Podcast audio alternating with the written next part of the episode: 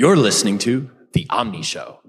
Get to know the people and stories behind the Omni Group's award winning productivity apps for Mac and iOS. Music!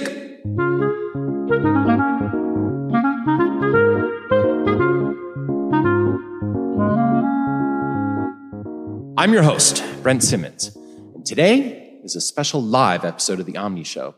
We are at Nextdoor Conference, nothing to do with Nextdoor website, the next door to WWDC conference is where we are. And today we have an audience. Say hello, audience. Very well done. Thank you.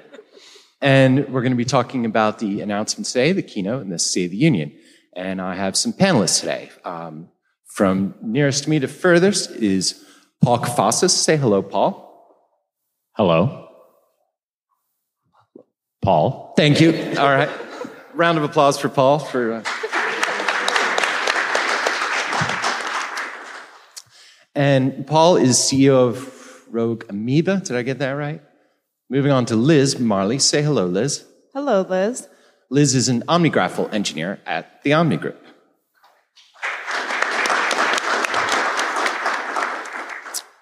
And next we have Kristina Fox. Say hello, Kristina. Hi, Kristina. All right, awesome. You are an iOS developer at Intuit, right? Correct.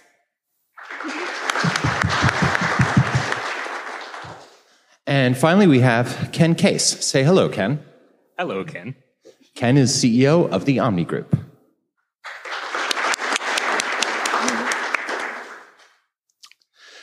Does anybody have anything topic just they're just dying to talk about right away? Okay, I'll prompt you with stuff. Ken, you tweeted earlier about um, Siri and watch faces and maybe shortcuts. What were you thinking there? What's that about? Oh, actually, first I have to. I do have a topic. I have to uh, shed Oh. a chair for OpenGL. Oh, okay. You know, one of the first things that we did when Mac OS 10 came out, actually before it was called Mac OS 10, when it was still Rhapsody, and then Mac OS 10 Server, was port OpenGL games to the Mac. So we were reporting Quake and so on. And it was nice to have some hardware accelerated 3D on the platform, which that was pretty early on. But it's not a very big tier because Metal is a lot better. I'm really never going to miss programming in OpenGL again. I've done almost no graphics programming in my multi-decade career, and uh, all that stuff just flies by me. But so, how is, how is Metal better? Oh no, not the right person. for that. It's faster. It's much uh, easier to understand API. OpenGL was Okay. originally designed uh, in the 80s on the uh, Silicon Graphics platform, and it was important for what it did, but it was not designed to last quite this long. I don't think. Anyway, so the other topic that you were. Just talking about, Siri and watch faces and things and like watch that. spaces Yeah. and so on. You know, one of the popular questions that we've had since releasing OmniFocus 3 has been, can we support getting our stuff into the Apple Watch, put it on the watch face? And the answer to date has been, well, we'll be able to do that when Apple makes that a bit easier. And they just announced that it will be a lot easier for us. I haven't actually looked at the APIs yet, though. So one of the things I said in that tweet was, I look forward to learning what is possible. Right, possible. sure, yeah. It's still installing on my Mac back in the hotel room right now. Kristina, you've done some WatchOS work. Is that correct? Uh, what do you think of what you've seen so far today? Pretty excited for the walkie-talkie feature. I think that's pretty innovative. Yeah? Um, I find that it, like being able to do that tap to quickly communicate with, especially like my husband and when we're at home. There's this saying where like half of your relationship with your partner is just yelling "what" from the next room, and so I feel like the walkie-talkie feature will be a pretty good uh, substitute for just constantly yelling across the house. I can say what directly into my watch now. Yeah. exactly. So I'm, I'm really, since I'm a longtime Mac developer, uh, my heart is really with the Mac. I'm mostly interested in the announcements around the Mac today. And the first thing that, that really struck me was apps coming back to the Mac App Store. Transmit and um, BBEdit, and um, I suppose there might have been some others. Now at Omni, our Mac apps are all on the Mac App Store, but Paul, your apps are not. And I was wondering, would you consider recalculating and putting apps on the App Store? Well, so I have a stock answer for this that I can, you know, the glib, we're always considering future possibilities depending on what Apple does, blah, blah, blah. And that's absolutely true, but it doesn't really tell you anything. So seeing and having spoken to both Cabel Sasser at Panic and, and Rich Siegel at Bare Bones, it's very clear that Apple is making overtures to developers to try and lure them back to the Mac App Store. And we're certainly more interested in that than I would have been if they didn't do anything today or didn't Mhm. announce anything today. But there's a whole lot that was not discussed. It was just, hey, some stuff is coming to the App Store and that's going to be great. And then there's some new editorial that will be similar to what is on iOS, which may or may not be good. But there's still plenty of things that we need to see improvements on. For us, for Rogue Amoeba's apps, it's things like sandboxing, which is a big problem in terms of getting our apps in the store. And depending on what the rules are and what the regulations are as far as what's allowed in the store will be a big part of it.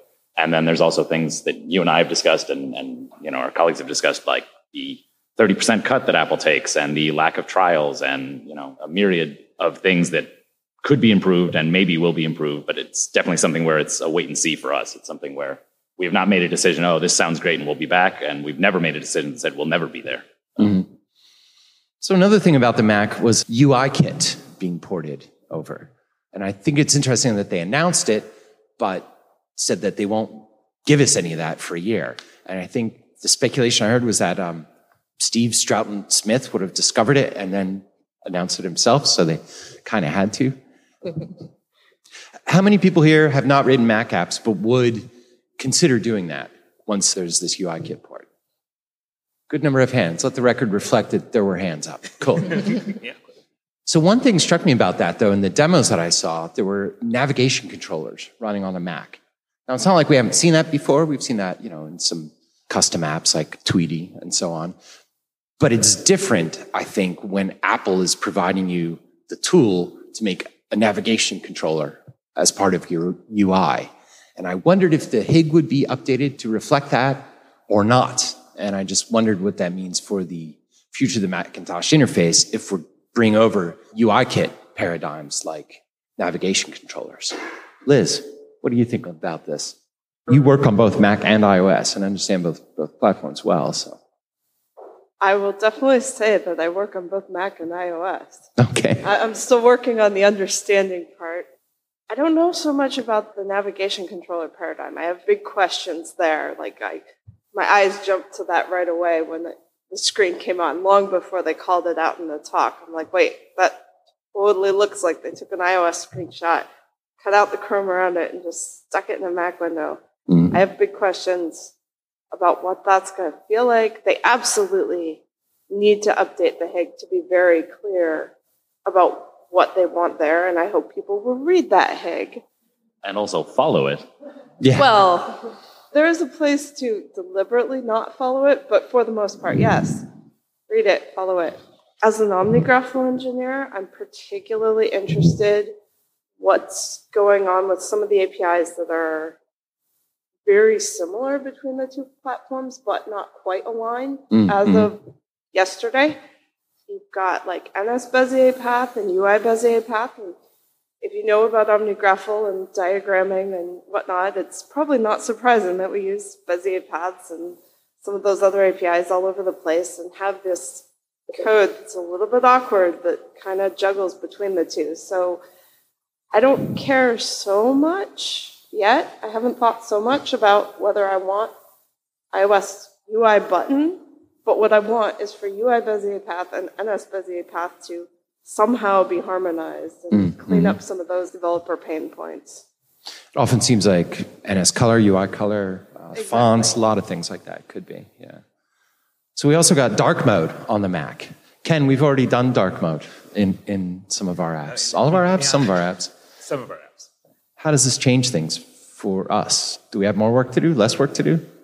Well, the dark mode that we did in OmniFocus, for example, on the Mac, leverages some of the same APIs they're using now. So we sort of, you know, we were using the system palette colors, and they were already designed to be used that way in some contexts, but not really as the main mode for an app. So in that sense, I think we're actually pretty close. The work that we've already done will just continue to work, and, there's now a blessed mode for it rather than just being a mode that you might use in um, oh, what were those things called? The uh, one place where dark mode stuff already showed up in the The HUD? Like a, a yeah, HUD sort of the HUD interfaces. Yeah. Um, Yeah. and so on. So that, that was what we were taking advantage of. Um, some of Apple's widgets didn't really support that fully, like the calendar. So I imagine the calendar is going to look a lot better now with, without us having to rewrite it ourselves.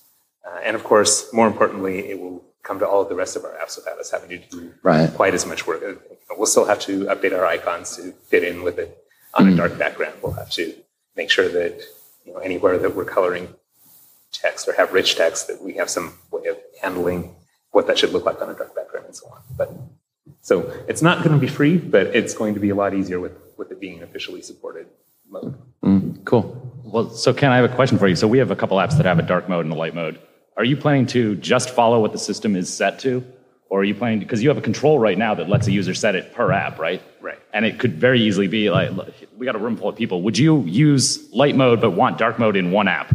Is there anybody that would like that or the reverse? Everybody just wants everything to either be light or dark. Everyone wants everything dark all the time. I, I apparently, that's- well, I mean, in Apple's presentations, it was nothing Yeah. but dark. It's a very dark year, apparently. Uh, okay, well, that's interesting. So we have, I don't know, dozens of people here, and none of them want a specific app to be a different mode. So that's that's useful to know. That's some good user testing we just did here. Ken. Absolutely, yeah. Well, That's the good thing about a live in front of an audience show, right? we should be a little cautious. I think this audience probably skews heavily towards, say, pro users, people who wield Xcode on a pretty regular basis. Yeah, I agree with that. I think it sounds like if you're staring at the screen all day, then maybe you want something that's a little less contrast for your eyes. But say you're a student and you kind of want to stay awake and you're trying to type out a paper at like 3 a.m., then maybe light mode might be the way to go for, for that student. So that has me curious. How many people here who are interested in dark mode think they'll use the automatic switching mode that Apple talked about, where you know during the day it's light and at night it gets dark? All right. More hands. A cool. few, but not a lot, Yeah, yeah, a few. Interesting. I, I, I think everyone's crazy. I can't stand dark mode because I literally can't read the text. I it, like I tried turning my terminal dark one day, and I had to bump the font size up to like 36 to be able to read it. So I, I don't know. It's just me though. But I'll be back here in five years. Light mode will be deprecated, and I'll be the one person in the room bawling his eyes out. So I thought it was interesting, uh, especially in light of recent different kinds of events, how much Apple focuses on privacy, security, and trust. That's a pretty big deal, as they should. It looks like they're doing a really good job. But it occurred to me that Kristina, since you work for Intuit, and that must mean money somehow is involved in things, that, that this is probably a big part of your job. Yeah, um, definitely. I mean, so if for those of you who aren't familiar, Intuit is a financial services company. We have apps like TurboTax and Mint, and I personally work on the QuickBooks self-employed app, which lets freelancers and contractors manage their business finances. But yes, financial data is very, very sensitive for most people out there. Like even just knowing what type of software you're, you're using as a business can be a source of data that people might not want to share with the open public, right? So we tend to take things like profits and amount due for invoices and things like that and hide it. So we mask a lot of that information, especially when a user's phone is in locked mode versus unlocked hmm. mode, right? Hmm. So at, least in terms of that, I'm super excited to see Apple definitely continuing their growing tradition of keeping everything all on device, all their like machine learning and everything all done on device versus uploading it to the cloud like some other companies out there. Yeah. So you find that your your company's interests and Apple's are aligned, and Apple helps rather than hinders privacy. Yeah, absolutely. That's cool. Ken, of course, that's a big issue for OmniFocus sync users, for instance. Yeah, um, absolutely. It's nice that Apple's interests have been quite aligned with ours there as well. That we don't want anybody's data if we can possibly get, Yeah. uh, uh avoid having it. We would much rather that all of your data be encrypted on the device. It can be synced through our servers, but it's encrypted right now with keys that are only stored on your devices, and, and we can't decrypt it even if we wanted to. So we prefer that design. It makes us a much lower target for hackers, and um, I'm glad to see Apple continuing this model as well of keeping as much of the smarts of the, uh, or like the new Siri shortcut stuff. They were saying that that work is done on your device, not in the cloud, and that seems really great to me. Yeah. So going back to the Mac again, I meant to talk about notarized apps. and what that means. I'm not totally sure I got what the deal is. We already have Gatekeeper on one hand, where you sign an application, and then there's this new service where you send it to Apple and they analyze it somehow or whatever and notarize it. Paul, are you going to do this since you're not on the App Store? Right. Well, so I think I, I might be able to explain it a little bit better. It seems like a, an improvement to the developer ID. program. Okay. So uh, in the State of the Union, they covered it a little bit better, and we'll certainly look at it in the next few days. But it seems like a more fine-grained control. And well, for starters, they just said that some future version of macOS will only allow notarized apps. It's not clear what exactly. Was it that will be, only but notarized for developer ID apps and it would still allow? App Store apps certainly? But Yeah, so it's so you can you, It is developer ID based. Right. Right now, the way the developer ID program works is Apple basically endorses our IDs, and now our IDs are authorized to sign software. right. So they they say Omni Group is quality, and and we trust them. You know, Or at least they say it is who they claim they are. Right, well, right, exactly. Yeah, right. They're, I guess they're not saying anything about quality, but they're, they're saying we trust them, and if they ever want to revoke one of these, they have to revoke. Uh, is that at the? I can't remember now. Is it at the company level or, Right. or it's at the? It's The entirely whole at the company- signature, of the right? Which would be dozens, you know, potentially dozens of products for a company, which is obviously no good. And they were talking about version-specific rejection now, basically. Right. So what would happen now is you would instead submit a version of the app. So we would sign it first with our ID, just like we do now when we distribute it to customers. But we would then send it to Apple. They would countersign it or notarize it, and now it would be signed with Apple's key in a different way for each individual build. So then we would uh, share that individual build. They're still not doing an App Store review process on that or anything, but it means that if that build gets infected, they can cancel it. Now that build is no longer signed with our ID. They don't have to cancel our ID in order to uh, to cancel that build and stop the virus or whatever. And did you get a sense of what the notarization process is? Is it all automated the same way that code signing is, or My sense was that it was all automated. It Right. just goes through Apple Search. I think Microsoft has something like this already on. they have? Yeah, they have Authenticode, which is largely automated. At least I don't think they have any sort of review on it. Yeah. And so, yeah, it seems seems like a great move. Uh, it means that our, you know, some of the automated builds that we do through the chess system, if we want that to get notarized, presumably we're going to either that process will need to be something we can automate, and I don't know yet what the process is, or else those builds will not be notarized, and maybe we will have to have a more manual process for like release builds that go out rather than just test builds. So to answer your question, though, it sounds like from from what we've just discussed and from what we've seen so far, it sounds like anyone who's doing developer ID should look at doing notarization, and it will presumably be fairly similar. Okay. and just like another thing you just do. Another thing you fine. deal with and curse Yeah. every once in a while, Right, but, sure, uh, hopefully works pretty well the way that developer ID has. Liz, what did you think of the new uh, stuff for testing? Uh, parallel tests and uh, custom instruments and things like that? I'm cautiously interested.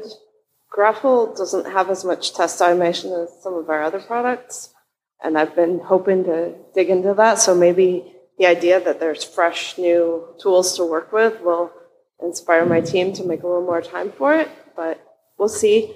I do flinch a little at calling that testing because I think that if all you do is write a bunch of automation and think you've tested your app, you're falling drastically far short because you need some folks to get hands on and really make sure that your app feels right and is totally integrated into the rest of the system. And so I hope that folks don't just hear that testing bit and think that, oh, I'll just use all these new tools and I'll never ship a bug or a flawed user experience again.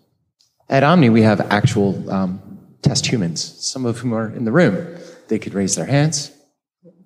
There, there we go. Thanks, guys. And a number of customers who help us test this out. Yes, uh, Rose Orchard is here, one of our beta testers. Uh, anyone else here beta test uh, OmniFocus 3, for instance?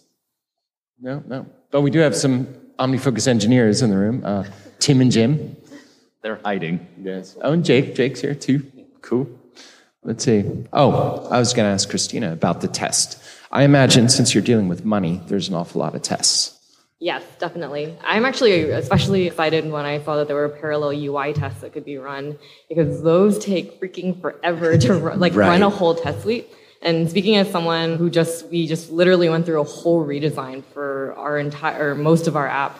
And so having to rewrite all those unit tests and then run and run those test suites at the same time, finding that like one test would break and then having another one break in a, in a totally different place and having to re- continuously rerun those test suites just took much more time than I had anticipated, and it was just one of the most frustrating experiences ever. So being able to just cut the time in half, or however much time, I, I guess it depends on the processing power of my Mac, but however much time it's going to cut out is just going to save days and days of development. Mm-hmm. Cool. Who here feels like they've written enough tests for their apps? Never. Well, that's good. That's good. If someone had raised their hand, I was going to really question them intensely. so it looks like the editor's getting better. They brought back code folding. We have scrolling over scroll. Sounds like um, auto completion getting a lot better. What do you guys think? You've been pretty happy with the new editor? Of course, looking forward to the new improvements. Let the record reflect that people are hopeful but not putting down money. Okay. Fortunately, Xcode is free. Yeah, that's true. We used to have to pay for things like that. Yeah. Besides my work at the Omni Group, I also volunteer with App Camp for Girls, and so, you know, the, the very beginning of, of thanks. Yeah, every place. the very beginning of the keynote, you know, they're talking about everyone can code, and I was kind of hoping maybe they'd go somewhere with that a little bit more. And they didn't specifically call anything out as like this is a new tool for helping people get started with iOS or Mac OS development, but I heard a couple things that were interesting to me, like the idea that they put their machine learning into a playground.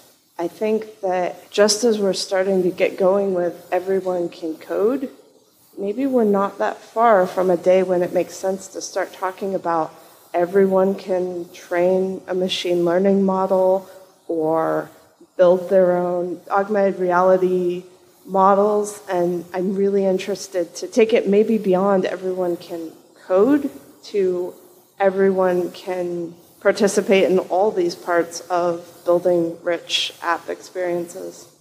Yeah, everyone can make cool things on computers. Yeah, I like that. Anyone else have uh, additional anything to add? Uh, you were talking about apps coming back to the Mac App Store, but they Apple talked about apps coming from iOS to the Mac, and they prefaced that by acknowledging that everyone is concerned that they might merge iOS and the Mac, and explicitly stating that they were not doing this, and that this is something for me as a Mac software developer for many many years. This is something that I don't want to have happen, and it's good to hear them say that it will not be happening. Yeah, Uh, yeah. I don't know how long that's good for because Apple has said plenty of things weren't happening and then they did. but it, I feel like that gives me at least another two to three years where I don't have to be super nervous about that. Mm-hmm. At least you weren't one of those carbon developers waiting for 64 bit. Does anyone even know what I'm referring to? It was a while ago. Rich isn't here. Rich isn't here, yeah. Kristina, are, are all your apps iOS, or do you have any Mac apps, or maybe you will now? We do have some Mac apps. I, I personally don't work on them. Um, I found it pretty interesting, at least from an iOS developer perspective, because we have had a lot of people want kind of native versions of our apps. My app specifically is only on iPhone, but they but people want it to be on larger form factors like iPad and everything. I guess for me, it, it kind of seemed similar to how like React Native and React have kind of become this big thing within the web world, where now you can take web developers who can now make you know React Native components or componentize their React web projects. It's kind of interesting looking at it from the like if say I me as an iOS developer I could potentially start creating Mac apps with um, little experience on Mac. It kind of opens up a new venue for me that I would never have envisioned for myself. Um, And maybe maybe that's what Apple wants because a lot of new developers coming into the Apple ecosystem are primarily iOS, right? Right, yeah. And so maybe it's their way of encouraging people to do the port or whatever it's going to be and then move into fully native Mac. So, how many people think we're going to get a lot more Mac apps in whatever, just over a year? Uh, there's some hands. Good number of hands. Hey. How many people think they're going to be good Mac apps? well, that remains to be seen. Yeah. No, that's the thing though, because obviously what you build on for an iPhone, even iPhone versus iPad, like the form factors there are very different. You Oh, want sure. to utilize, utilize the space differently, right? And so going from an iOS app to a Mac app, very, very different there too. Mm-hmm. How many people think that it will at least be as good as Electron apps? Yeah, yeah, Electron. Oh, good gravy. How many people here use React in some form in their code? A few reactors? All right, cool. Well, I think we probably are done now. So, thanks, Paul. Thank you.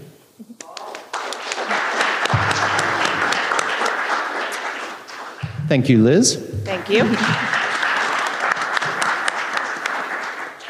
Thanks, Kristina. And thanks, Ken. Uh, giant thanks to the Klein family for putting on this conference and the many conferences they've done. They, they do wonderful work, and I, I love seeing them. And, uh, they're awesome. I'd also like to thank our intrepid producer, Mark Boszko, who's not here, but he can edit his voice in later because he will be editing it. Say hello, Mark. Hello, Mark. Right, that was him. All right. And especially, I want to thank you for listening. Thank you. Music.